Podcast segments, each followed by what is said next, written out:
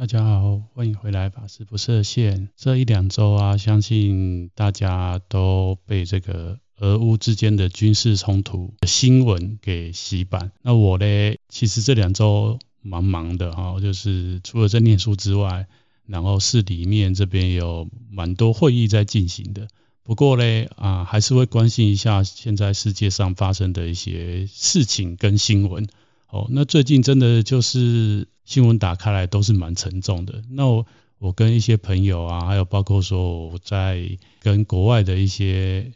朋友聊天的时候提的，就会我们都会聊到一个话题，就是说人类现在已经进入二十一世纪了。不过怎么感觉上哈，我们的心智啊，还有我们的很多行为啊，真的好像就是跟我们过去在念书时代哈读到的一样。人类的整个历史就是一个怎么样斗争、战斗、战争，然后很多的天灾跟人祸。那所以我想，所有世界上的宗教啊，还有乃至到说哈，就是政治也好，还是什么社会制度啊，还有我们现在很多的学科，其实都都有很多的研究，就是说，哎，为什么哦，人类的这个心智啊，哦，还有人类的这些制度啊、行为啊，哦，就是。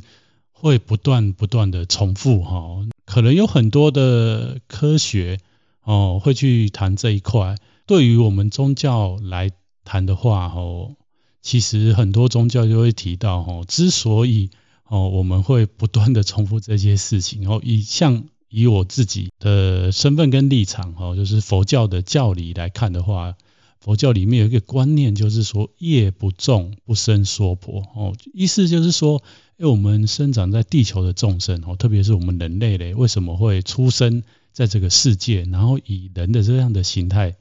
哦生存在这个世界？当然，我们跟地球上的很多生灵比起来，我们人总是觉得我们相对的哦，我们的智慧比较高哦，然后我们跟一些动物比较起来，我们又有很多的文明啊，然后又到现在我们又发发展出很多的科技，所以。有一句话叫做“人类是万物之灵”，那万物之灵的意思呢？当然，这个是跟其他的东西比较起来。那在宗教世界，我们就会知道说，哎，其实，在人上面还有更高等的生灵哦，或者是生物。那现在的科技可能可能慢慢的也会公开，或者不晓得多久了哈。这是我自己的想象哈，或者是我自己根据我自己的认知。来觉得说，或许真的人类在这一两百年之内，就会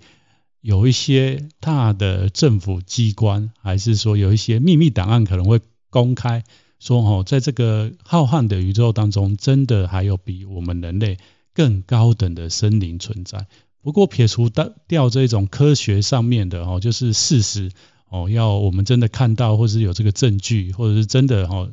哪一天这些。高等的外星生物出现在地球上，我们才去哦证实这件事情来说哈，这宗教在这几千年来，哦就告诉我们说，哎，有这样子的世界，另外一个世界存在。那那个世界呢，就是神啊，哦或者像我们佛教讲的这个诸佛菩萨的净土的世界。哦，当然像在佛教的世界观里面，一直收听我节目的同学们也知道，就是说我们。除了这种高等的哈神佛的世界以外，当然佛教世界就描述了更多啊，还有很多宗教也都会描述到所谓的地狱道的众生哦，就是说活得比人哦我们人更苦，然后在那个世界的众生都一直在受苦哦，那这个是几乎所有宗教都会提到这样的概念哦。那佛教当然还有其他的世界就没有要在这边特别讲。那总归一句的就是说，哎。人因为就是会生在娑婆世界，就是业很重嘛。哦，那这个业是怎么造成的嘞？就是在佛教的观念里面，就是因为我们的无明，哦，然后贪嗔痴，然后颠倒，所以会做出种种的身口意的行为。哦，那这个身口意的行为做出去以后嘞，它又会在影响，透过你对别人的不好，或是发出的恶的意念，哦，乃至真的。就是用身哈，用行为哈去攻击别人哈，破坏别人的财产也好啊，名誉也好啊，哦这些东西哦又会再反过来回来。就算你短时间哦，短时间你真的好像觉得你出了一口气哦，你维护了你的正义，但是久了以后怎么样？那个业的力量还是会反弹到自己身上哦。所以像我们的教主释迦牟尼佛，他就透过修行，他就悟到了说这个无常哦，所有事情都有所谓的无常性，然后没有永恒不变的。当然，就是在传统的这个宗教的世界里面哈，包括说释迦牟尼佛当初在。后来哦，觉悟得到了这个正等正觉的智慧之前，他还是有熏习到一些就是传统婆罗门教一些道德观念，就是所谓的因果这样的观念，或者是在我们这个世界里面，还是有相对来讲哦，有所谓的善哦跟恶，我们对于善跟恶的定义哦，那就提到说，其实不止我们人，就是我们。其实可以透过观察哦，就是比较科学的方式，就可以知道说，哎，其实真的哦，就是所有的生灵都是贪生怕死。哦，贪生怕死，我们可能在我们中文语境里面来讲，就是一个好像不是很好吃，但是事实上哦，就是用科学来讲，它是一个比较中中庸中道的事，就是说我们所有生物都想要活下去哦，不想要死亡这件事情。那我们为了要活下去，我们可能就会有种种的哦。为了活下去做的一些行为，但是有的时候呢，哈，这些行为啊，生存是每个人最低，哦，特别是我们人类 最低的一个一个需求吧，还是说我们一个只要活的生物都都会想要保障自己生存的权利？那同同理可证，就是说，当你你觉得被人家侵犯了，哈，或者是觉得哈不公，自己发生不公平的身上，只要没有哦，真的危及到你的生命的时候，其实很多的时候就是会有很多因缘造成现在这个现现象。但是如果当你过度的哈，就是觉得说，人家都是对你的迫迫害啊，还是说哈，就是哎，我怎么那么懦弱啊？哈我就是要攻击别人，然后然后就会开始衍生很多其他的问题。这个是像佛法说的哈，你就是因为无明，然后就开始会造种种的哈。念头啊，然后依着那个念头就开始往下制造出了很多身口意的行为。哦，为什么一开始我讲这个呢？哎，其实当然就是跟最近大家都很关心的这个，一开始我讲俄乌俄乌的这个军事冲突有很大的关系。那在这里，其实我要老实讲，我并没有要特别说哦，站在哪一边哦去讲说谁对谁不对哦，因为这个本身这两个国家哦。现在哈，它是两个国家哈，过去看他们可能是在历史上曾曾经哦一度是一个大的一个国家也好，或者是这两个地方嗯的人民也好哦，他们彼此有错综复杂的历史因缘、宗教因缘、文化因缘哈，很多利益哦冲突在里面哈，可能不止这两个国家，就是因为现在的世界就是全世界嘛哈，就是。当然，就是我们可以看到乌克兰，他之前就想要加入北约嘛。那俄罗斯普丁他就是很不希望嘛，吼。那中间当然是有一些很多的一些错综复杂的过程跟因缘。那都撇除这一切来讲，就是说，在这这个现在这个时代来讲，哈，就是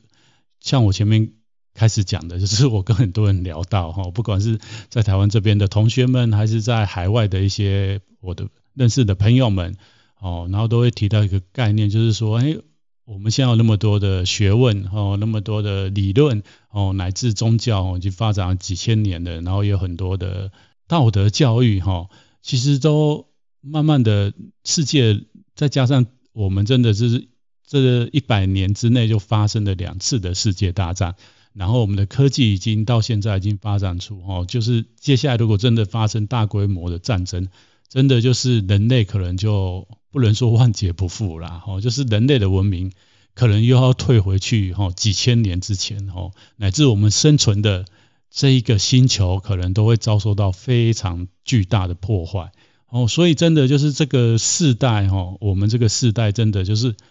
任何的重要的政治人物也好，或者是任何一个领域的领导者也好，真的就是我们要去思考，吼，这个冲突的。根本跟缘由哦，到底是什么？然后我们真的是要去做这样子的一个行动或回应，才能表达出我们内心的不满，或者是对自己的保护吗？哦，所以这一集想要带大家来聊一聊哦，因为前阵子当然有有这个领导者讲说，想要恢复过去的荣光也好哦，或者是他想要展现他强大的一面哦，他们的国家人民的强大哈，不管他想要把人民带往哈追求哈所谓的正义也好，还是说哈相对的，就是想要免除免除一些什么恐惧啊，什么都好哦，有的时候就是说我们在那过程当中诠释的方法很多，但是真正的嘞，真正我们有真正处理核心问题嘛？哦，这一集就是想要带大家来。哦，用另外一个角度来谈这样的一件事情。当然，对于宗教师我来直接跟大家讲哦，就是像我下的标题，就是说真正的强大是来自我们内外的和平。哦，这边就为什么要讲内跟外？哦，内外当然外就是我说的，我们每个人都是一个独立的个体。那我们生活在这个世界哈，我们生活在这个地球之上，我们每一天只要醒来，我们都要面对。我们周遭的人、事物、环境，哦，我们生存的社会，哦，我们生存的这个国家，它有种种的制度，有种种的法令，然后我们的我们的邻居，哈，怎么样看待我们？然后我们的彼此的意识形态可能有有相同，有不同，可能你居住的地方附近的邻居，哈，跟你的关系好，也有可能不好，种种的，哈，那大至国家。民族小至个人，哈，每天其实我觉得我们之所以身为人类，就是不断的在冲突当中，哦，那在这个冲突当中呢，其实蛮有趣的，就是宗教哦一直想要处理这个问题，那发现说，其实宗教在这两千多年来，好像处理的，老实说，哦，我自己是宗教人，我觉得也没有很好，也没有很好，因为可能就有人会提出一些。说法就是说，哎，你看宗教还是会发发动所谓什么圣战啊，吼，还有古代我们读历史就所谓的宗教战争啊，吼，那也是一种宗教跟宗教之间意识形态下产生的一种冲突。那我不否认，我不否认。那即使佛教，吼，我们可能收听我的节目大部分是佛教徒，哦，那佛教徒可能都会引以自傲说，哎，我们佛教都没有所谓的。因宗教的名义而发动所谓的什么圣战啊，或者是战争，哦，那当然近代就有些学者就开始去驳斥这样的说法。我还是要公道一点说，就是在历史当中，哦，是不是宗教，哦，特别是佛教徒里面就不会有这些冲突，不会有这些战争？其实当然是不可能的，是不可能哦，因为我们可以看到一些举例来说啊，就是说在亚洲，哦，以东亚，哦，东南亚为主的这个。区域里面，哦，那佛教其实是一个很重要的宗教。那在这个这个地方里面，会没有战争吗？哦，其实都有嘛。我们可以看到，这战争不是只发生在西方，不是只发生在中东，哦，更不是只发生在说像现在的这个俄罗斯，哦，俄罗斯跟跟远东也曾经有有有有军事行动过，然后那个 欧洲那边也有曾经，其实都不是嘛。我觉得全世界其实就是一个。大的战争史建构起来的一个世界嘛，所以在亚洲这些国度其实有战争。那在战争的过程当中，这些佛教的领袖也好，或是佛教信徒，会不会是站在某另外一方面，然后去攻击另外一方面？哦，这个应该都有了，应该都有。那我也没有想要在这一集特别来讨论这个话题。不过我们就回到就是这个佛教，哦，佛教的这个相对来讲。哦，佛教从佛陀以来，一个一直到近代，哦，一些，哦，我们真的就是修行人，还有大部分大部分的人对于和平，哦，我这边今天要讲的题目就是内跟外的和平这件事情的重视重视，哦，因为重视，所以我们展现出来的一些方法跟行为，或许就是跟其他宗教会比较不同一点。哦，那大家可以就是客观的来听小常讲的这一集，因为可能有人不认同哈，不认同的点不外乎是说，就像是有人发动一个军事行动，哈，或者是一个侵略行为也好，那他过去我们常常从历史上也可以看到，就是所谓的哎打着正义的旗帜，那对于佛教来讲，这样的的例子真的就是比较少哦，我们可以看到真的很多佛教的这个。佛教的修行人也好，或者是佛教徒好，当碰到这种社会的不公义，哦，或者是国家的不公义，乃至其他国家对他的不公义的时候，其实更多的时候是选择佛教的这个大乘佛教有讲一个忍辱的波罗蜜，哦，那当然更极端的可能大家或许或多或少知道，就是有所谓的就是牺牲掉自己的生命来换取对于别人呃已经失去良知的这部分。所以今天我就要特别针对这点来跟大家做一些分享跟交流。那也希望透过这一集哦，给大家多一点对于佛教的认识。好，那一样的就是说，讨论的过程当中，如果你们觉得诶蛮有趣的，或者是有疑问的话，也可以哈，就是留言或者是到我的那个 FB 的。粉丝页里面来跟我做一些互动。那首先，我想还是从我自己人生的经验讲起的，就是说我还没出家之前，其实是很喜欢《三国演义》哈啊，《三国演义》当然就是一部中国的文学作品。不过那个时候年轻的时候啊，比起《三国演义》更喜欢什么？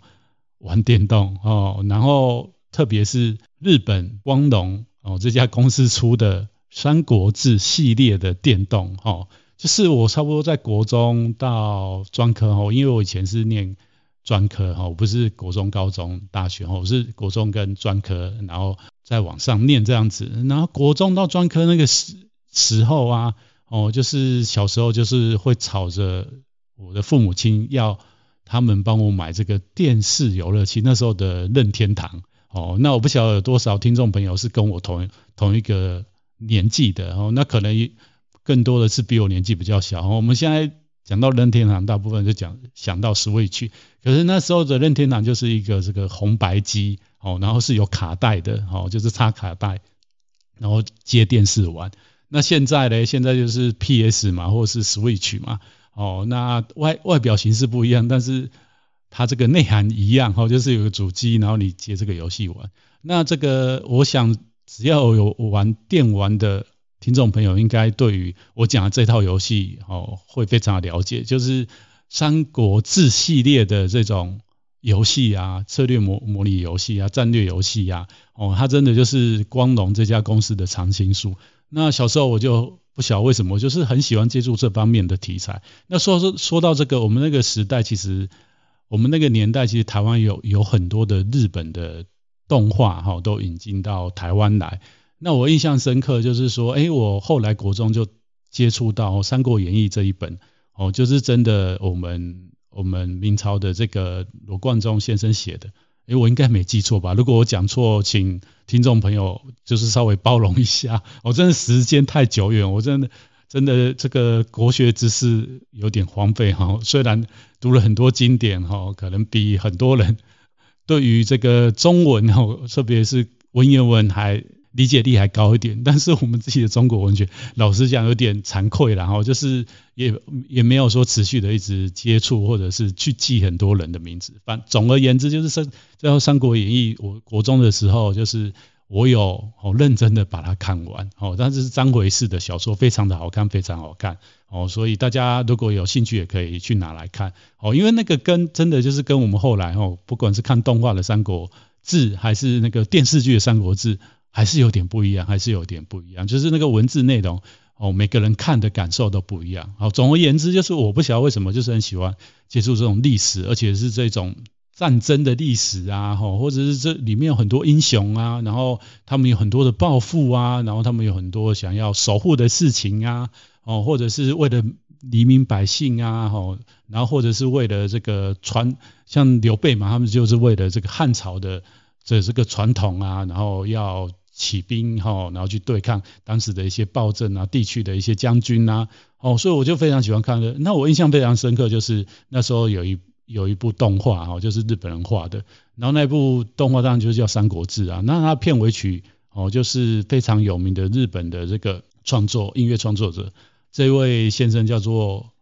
古村新司哈。那他创作替他的这首歌叫做《风之花传》哦，大家可以。上 YouTube 哦，点来听哦，那里面的歌词哦，配上那个《三国演义》最后啊哦的那个动画，就让我非常的有感哦。那是我生命第一次哦，其实大家可以知道哈，就是我国中的时候第一次哦，有那么强烈的感觉，就是什么，就是无常哦。然后还有就是我想到了这个我们我们的诗词里面有有有一个作品哦，是这么讲的。那我特别为了这个去找一下哈。他的作者是明朝的大的文学家，叫杨慎哦。那这他写的写下这个，我就非常的有感哦。他他他是这么说，他是说滚滚长江东逝水，浪花淘尽英雄。是非成败转成空，青山依旧在，几度夕阳红。哦，所以当我看完整个《三国演义》哦，特别是除了《三国演义》外，日本的《三国志》，其实我们都可以知道他们的这个作品的主人公们哦，主角哦，就是刘备、关羽跟张飞。哦，《三国演义》嘛，哦，就是然后他们三个哦，在当时这个立盟哦，为了天下苍生哦，所以要出来战斗哦，然后就是后来又遇到诸葛孔明，就是。特别诸葛孔明是我一个很喜欢的历史人物，他们奋斗到最后，可以知道最后王朝是归于谁？哦，归于这个北方曹魏之后的司马家族，哦，就是收归于他们。那这些英雄的泪、英雄的气概，哦，到最后，哦，就是跟这个落花一样，哦，落这个花长出来它是有情，但是落到水里就是一去不复返，这种非常壮阔。然后非常可惜哈，出生呃出师未捷身先死哈。其实我那时候看到这个都非常的有感觉哈。那我不晓得是不是因为身为就是男众的关系，所谓男性的关系，所以总是会觉得说自己有一些抱负想要完成哦。这个抱负可能认真讲起来哈，可能是自己很内在，就是为了满足那个我哦。但那。到后来就会被诠释说，哎，为了别人，哦，所以这个都这个东西，后来我透过学佛才慢慢理解到这个里面，哦，这个很细微，我们都没有看清楚的部分，哦，那后来我又接触到更多的文，像日本的文学，哦，就是《平家物语》，它其实也是有一点类似在讲这样的一个历史上曾经发生的这个政权。哦，递送的一一段非常精彩的哦，特别是最近的今年的 NHK 哈，就是播这个镰仓殿的十三人哦，其实也是讲大大概也是讲这个平家物语前后的故事哦，有兴趣的一样可以去看，可以去看。诶，我的频道好像都是在帮这些做广告，好，没关系啦，这样可能比较生活化哦，就是年轻的朋友可能也会比较有共感一点哈。那这个平家物语其实一开头也是提到类似的观念，就是。他这么他是这么讲到，我想应该很多人有听过这这一个句子啊，他就讲说这个紫园金色钟声响，诉说世事本无常，梭罗双树花失色，盛者必衰，落沧桑，骄则主人不长久，好事春夜梦一场，强梁霸道终整灭，恰如风前尘土扬。其实他讲这一段。也是非常的有感觉哦。所谓感觉就是说，哎，历史上这些大人物哦，大君主哦，大战略家，非常有名的这个，在当时都是一时，整个世界哦，他只要讲一讲讲一句话，就是 全世界都会震动的。其实我们从这个历人类历史大家来看，其实真的就是不能说昙花一现，就是真的非常短暂。更不要说哦，像现在我们的科技、我们的科学都可以。推溯到什么地理的年龄哦，宇宙的出生到现在哦，这个宇宙一百三十七亿年哦，那么长的年里面，人类真的是非常渺小哦，所以有时候我都觉得说，哎，我们人类这个地球上面到二十一世纪还这样吵吵闹闹，真的就是怎么讲，就是我们的人啊的内心真的都还没有。所谓的进步或者是发展，即使我们的科技已经发展成这个样子，但是就是蛮可惜的。那就讲回来，哦，这个是这个我当时的一个感受。那今天就要跟大家讲说，为什么讲内外的和平？哦，那其实战争这件事情从古到今，那那再来我跟大家就大概可以分享一下，其实，在佛陀时代，佛陀哈释迦牟尼佛他自己就。就发生他的母国就是被其他国家攻击，乃至发生灭族事件。可是这时候呢，就是佛陀他是做出什么样的回应？哦，那我觉得可以透过这个意义深长的故事，让大家去思考一些事情。哦，那最后再跟大家讲一下我自己的感受。那这件事情其实在经典里面，哈，是非常的有名。那如果是佛教徒的朋友们，应该或多或少都有听过。哦，那如果听过的朋友们，就是当做复习。那如果没有的话呢，我觉得这段很精彩，大家也可以到佛教经典里面找来看。那这个故事，其实在早期的经典，像《阿含经》里面都会讲到这一段故事。那这一段故事什么？就是说佛陀啊，哦，佛陀在世的时候，其实他们释家族，哦，释家族的哦邻国曾经有派人来，哦，就是希望说，哎，这个释家族人，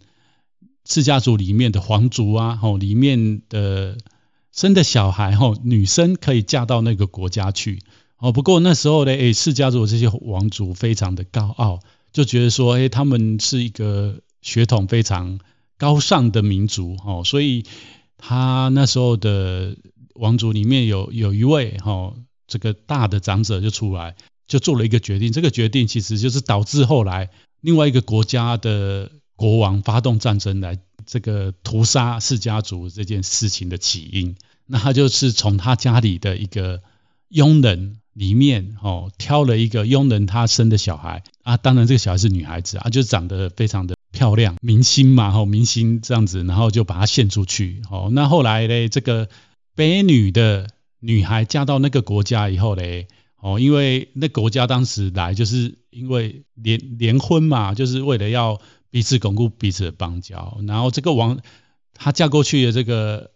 北女的女儿，后来就在那边生了小孩，那小孩就是被那国家哈，就是。变成他的王子之一。那后来这个王子慢慢长大，其实他他能力非常的好哦，在众王子里面呢，其实他是武功也很厉害，然后文采也很棒的一个人。然后他就率领了这个另外一个国家的族人啊，就回去到释迦族哦，想说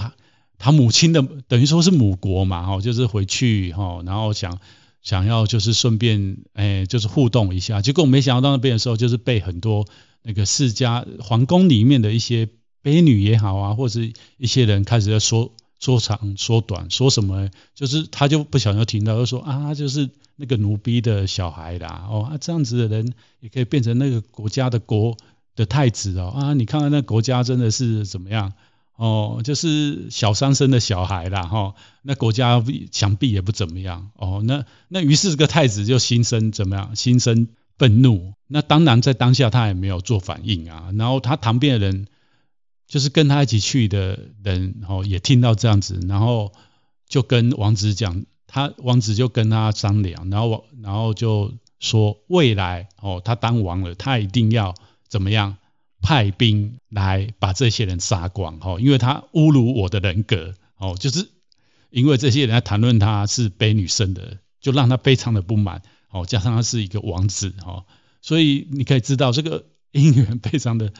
我们现在看起来可能非常小，可是后面居居然造成那么大的因果哦，这个就是人非常有趣的地方哦。那后来真的就是他就他他就变成国王了哦，那他变成国王了以后呢，他就率兵要来攻打这个释迦释迦族，琉璃王呢，他来攻打。释迦牟尼佛的母国嘛，那当时释迦牟尼佛还在哦。那为了制止这场战事呢，其实世尊他是亲自哦，就是从他修行的地方走了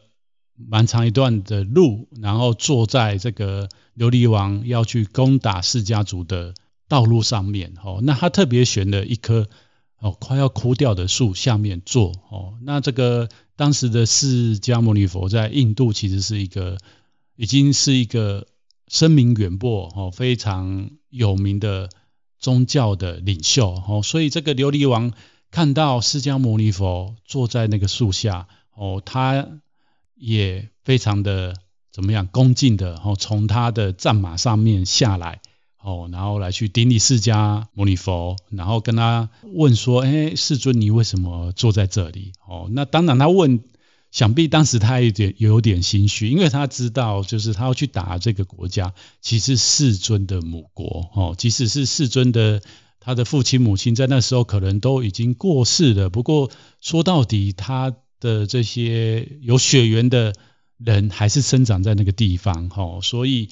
这个琉璃王其实也有一点。人情嘛，我就是还是要卖世尊面子，就是要跟世尊顶礼，然后问他。那世尊其实非常的善巧，就是只是跟他讲说，哈，亲族的这个哦，亲族之应更胜于应哦。为什么会这样讲哦？我没有讲前面的故事，前面故事就是说，哦，这个琉璃琉璃王下马去跟他问安以外，就问世尊说，你为什么选这一棵没有？因为那棵树已经快枯掉了哈。他说，你怎么不去选一棵大树荫的树下面坐？哈，那世尊跟他讲说，青竹之阴更胜于荫，意意思是说，哈。亲族，我身上流着这个我们释迦族的血统，那他们的他们的这个亲情啊，哦，对我这个养育之恩啊，大于这个树的树荫的意思啊，哈，所以佛佛陀其实也是一个很厉害的比喻专家，哈。那当然他这样子讲，琉璃王就听懂了，哈，所以琉璃王就想说，想到说啊，佛陀都这样讲的，那我还是先暂时哈不做这一个行为。哦，那于是他就把他的兵马哦掉头回去。那前前后后其实他出兵的三次哦，都碰到佛陀类似的行为。哦，经典上没有告诉我们说后面第二次、第三次是不是类似？哦，就是佛陀还是坐在同一棵没有树荫之下的树。哦，不过想必佛陀一定是极尽所能的，就是用道德方面的方式来来劝这个琉璃王。不过最后嘞。哦，那琉璃王第四次还是发动的战争，然后佛陀这次就没有再出面劝阻了。哦，那这段故事其实也非常有名，就是后来这个佛陀的大弟子之一的神通第一的目犍连尊者，哦，知道这个琉璃王打进去一定会死伤惨重，所以他就用神通把这个释家族的几百人，哈啊，有一说是几千人，几千人呐，收到他的法器里面。当琉璃王吼这个攻入释迦族的这个首都了以后，然后把王宫打下来，发生了一些事情以后嘞，然后撤兵离开了以后嘞，他再把是用神通吼收的那些释迦族人放出来，就发现说那些人虽然他放他用神通把他暂时吼移到别的移动一个位置到另外一个虚拟世界里面，不过嘞，当他们回到这个现实的世界里面。他们也是哦，变成血水，或者是变成支离破碎，哦，就是在佛教里面故事，就是神通不离业力的一个最早的故事的缘由。那现在就讲到说，哎，其实这个当琉璃王攻入释迦族的中心的时候嘞，当时的领袖啊，就是这个摩诃摩诃男长者哦，他就是跑到这个琉璃王面前哦，来跟他惭愧啦，然后也跟他致歉哦。原因是因为当时这个琉璃王其实就是这个摩诃男长者，摩诃男长者他家的仆人 哈女儿哈，就是因为摩诃男他做了这一个决定哦，把把他许配给另外一个国家，然后让他去以为他是家世家族的这个皇族之女哦，其实不是哦，所以他他也带着一种这种忏罪的心理，那他其实也是一个大菩萨啦，就是说他当时就是。跟琉璃王讲说，哈，你可不可以？我愿意用我的生命来换取，就是释迦族的平民百姓逃亡。那就是他潜，就是说他自己亲身吼想要下到水里面，然后只要他浮起来之前，吼，你琉璃王吼不要命令军队去残杀平民百姓乃至王族里面的人。哦，那琉璃王。当时就想说，哎，一个人能潜多久？再给你怎么厉害游泳高手哦，你闭气再怎么厉害，几分钟之内你一定就会浮上水面。哦，这时候我就要开始砍人这样子哈。那于是呢，他就答应了这个摩诃男长者。那不过摩诃男长者非常的有智慧，就是他要下沉到水里之前，其实他已经把他的头发绑住哦，绑了再绑在石头上面。于是他就沉下去以后，他就没有再起来。那过了一段时间，琉璃王哦觉得事情不对，就命人命令人下去哈、去找这个摩诃男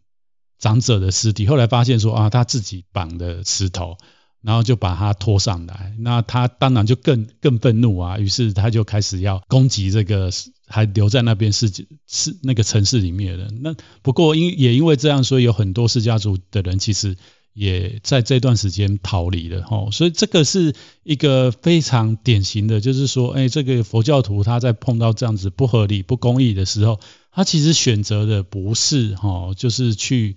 作战。那在佛经里面其实有提到一点，就是说，其实当时释迦族的皇宫里面，哦，他还是有战士嘛，他总不是一个兵不血刃之国哈。就是说，释迦族其实也非常的骁勇战善战。不过，当这个琉璃王攻来的时候呢，其实在这个文献里面可以看到，就是说这些释迦族的这些战士啊，哦，这些守城的将军啊，他们虽然懂武艺，但是他们攻击攻击这个敌对的士兵的时候，都是点到为止，就是他不是要置对方于死地。哦，那另外一个国家，他当然就是就是要完全就是以杀戮之心，就是要干掉对方嘛。那他当然就是他作战方式就完全不一样。那也因为两边的心理跟作战方式不一样，所以这个释迦族当然就没办法成功的守卫。哈。这个是在这个释迦牟尼佛在世的时候哦发生的故事。我们可以看到，就是说佛教徒在历史上面碰到类似这样的事情，其实比起哦积极的挺身哦拿枪拿炮哦 拿在古代拿刀 哦去攻击别人呐哦或者是因为守卫哦然后打着一个正义的旗帜哦然后去杀害别人哦这样的行为其实是相对来讲真的少很多。哦，乃至说到近代，其实大家都知道，就是嗯，像前阵子非常在佛教界非常哈，我们。敬仰的这个越南籍的一行禅师也圆寂了嘛？那像一行禅师在在上一个世纪哈的中期，就是越南那时候，因为越南的这个赤化的关系，所以有一段时间内，其实这个北越的政权对于当时的人民还有宗教，并不是那么样的友善。那有一些政策实行的缘故，哦，导致说，当时这个在越南的一些僧人啊。哦，就是用这个不不合作的方式，哦，来对抗当时的政权，哦，就是上街头静坐啊，然后不食啊，哦，那当然这个当时的北越的政权，哦，怎么样？不可能因为几个僧人这样子，哦，或者是百姓，哦，要抗议抗议，然后就改变他的做法嘛。于是又开始又派了军队啊，哦，派了警察啊，就是要驱离呀，哦，然后。用的比较激烈的手段，那当时就是一行禅师，他们这个越南的佛教就有一位大德法师，后来就是用非常极端的，就是烧身哦，所谓烧身就是自焚呐，哦，来表达他对于这个政权的不满。那他烧身了以后呢，其实像像这样子，所以像一行禅师在当时就是跑出去嘛，就是离开越南这国家，因为非常的伤心，就是他们教内的这些大的法师都出来做这样的事情，不过还是没有看到为政者哈对于人民的这一种慈悲心哈，还是继续施行苛政哦。当然后来这个当时的这个政权呐哈，后来真的没多久就这个领导者就下来了哈，所以在冥冥之中呢，也是有一些因缘跟因果。那不过我们真的就是不愿意看到哦，有哪一位。修行人很激进，哈，或者是说，当然我们的立场就是一定不是去攻击别人，然后以战来逼和也好，或者是以战制战，哈，在佛教的这个伦理还有我们核心的教法里面，真的就是我们都是所有正众生都一视同仁，然后我们希望用慈悲跟智慧来处理这个人间非常复杂的业缘，哦，跟说不清哦理不断的。这个国家跟民族的冲突。以上是这一集大概想要跟大家分享的，就是说，其实我想战争不只是存在于这个国际之间，大国跟大国，大国跟小国，哦，民族之间，哈，不同民族还是宗教信仰不同的攻击，更多的时候就是我们每个人生活在日常生活当中，其实我们每天都会碰到非常多的事情是在冲突当中。那战争的模式也不是说哦要见血 哦，然后要砍来砍去，有的时候我们讲一句话，可能就会让别人非常的受伤哦。所以在佛教的修行里面呢，哦有一个方法叫慈悲观。然后佛教徒其实我们毕生在追求的，也就是一个内外的，我们说极静哦，然后和平哦，其实它的原理。哦，就是我今天要跟大家分享的，就是说真正的强大，一个人的强大其实不是在于他的权力，哦，他在于掌握的哦多少的资源，或者是他是一个什么样的领袖，而是你的内心是不是可以，不管是在内在还是对于外在的纷乱的世界，我们都可以保持着一份宁静、安详、哦平和的心境来面对这个世间种种的事情。哦，那就像我这个节目一开头讲的，就是我们身为人，就是在这个娑婆世界，我们都是因为有很多的业哦，所以才会生在这个世界上。那业大部分都联想到不好，那其实我们佛教徒，我们可以透过修炼或者是观念的调整，哦，就是说在这个纷乱，哦，然后很多战乱、很多苦难，我们怎么在这当中，哦，看到自己，或者是练习，哦，可以平静，然后有智慧的来处理这样的事情。因为就像我前面讲的，我以前年轻非常喜欢。看这个《三国志》《三国演义》，乃至后来我很喜欢看日本这个大和剧，都是在演战国时代啊，或者是这个明治维新一些哦冲突啊，大历史上面的冲突啊，其实你都会发现，这个真的是，即使就是在我们人间觉得好像这一二十年非常的动乱，但是以人类的历史来看，哦，它真的是非常的短，那更不要说是以地理的年龄哦，宇宙的。这个历史来看，真的就是非常的非常的小。如果我们可以将我们的心胸放大，我们的眼界眼界放宽，我想哦，这个冲突跟不平和的部分哦，可以得到更多的疏解，跟更多更多的放下哦。这个这样子，究竟我们众生才能达到就近的平安。那我也希望说这一集。稍微分享一些内容，可以给大家一些不一样的想法哈。其实我这集还有准备非常多的故事，不过不不晓得为什么讲一讲啊，就觉得好像时间不太够。好啦，总而言之，如果你喜欢小常的这样子啊，分享佛教一些观念哦，还有一些宗教的事情，还有一些生活啊，还有世界的一些事情哦，我做一个出家人怎么看，哦佛教里面哦怎么谈这样的事情。哦，那那请你就是要订阅这个频道，然后还有帮我分享给你身旁的人，哈，或许他们可以因为你的分享哦，得到一些不一样的看法跟指示。我们就下次见喽。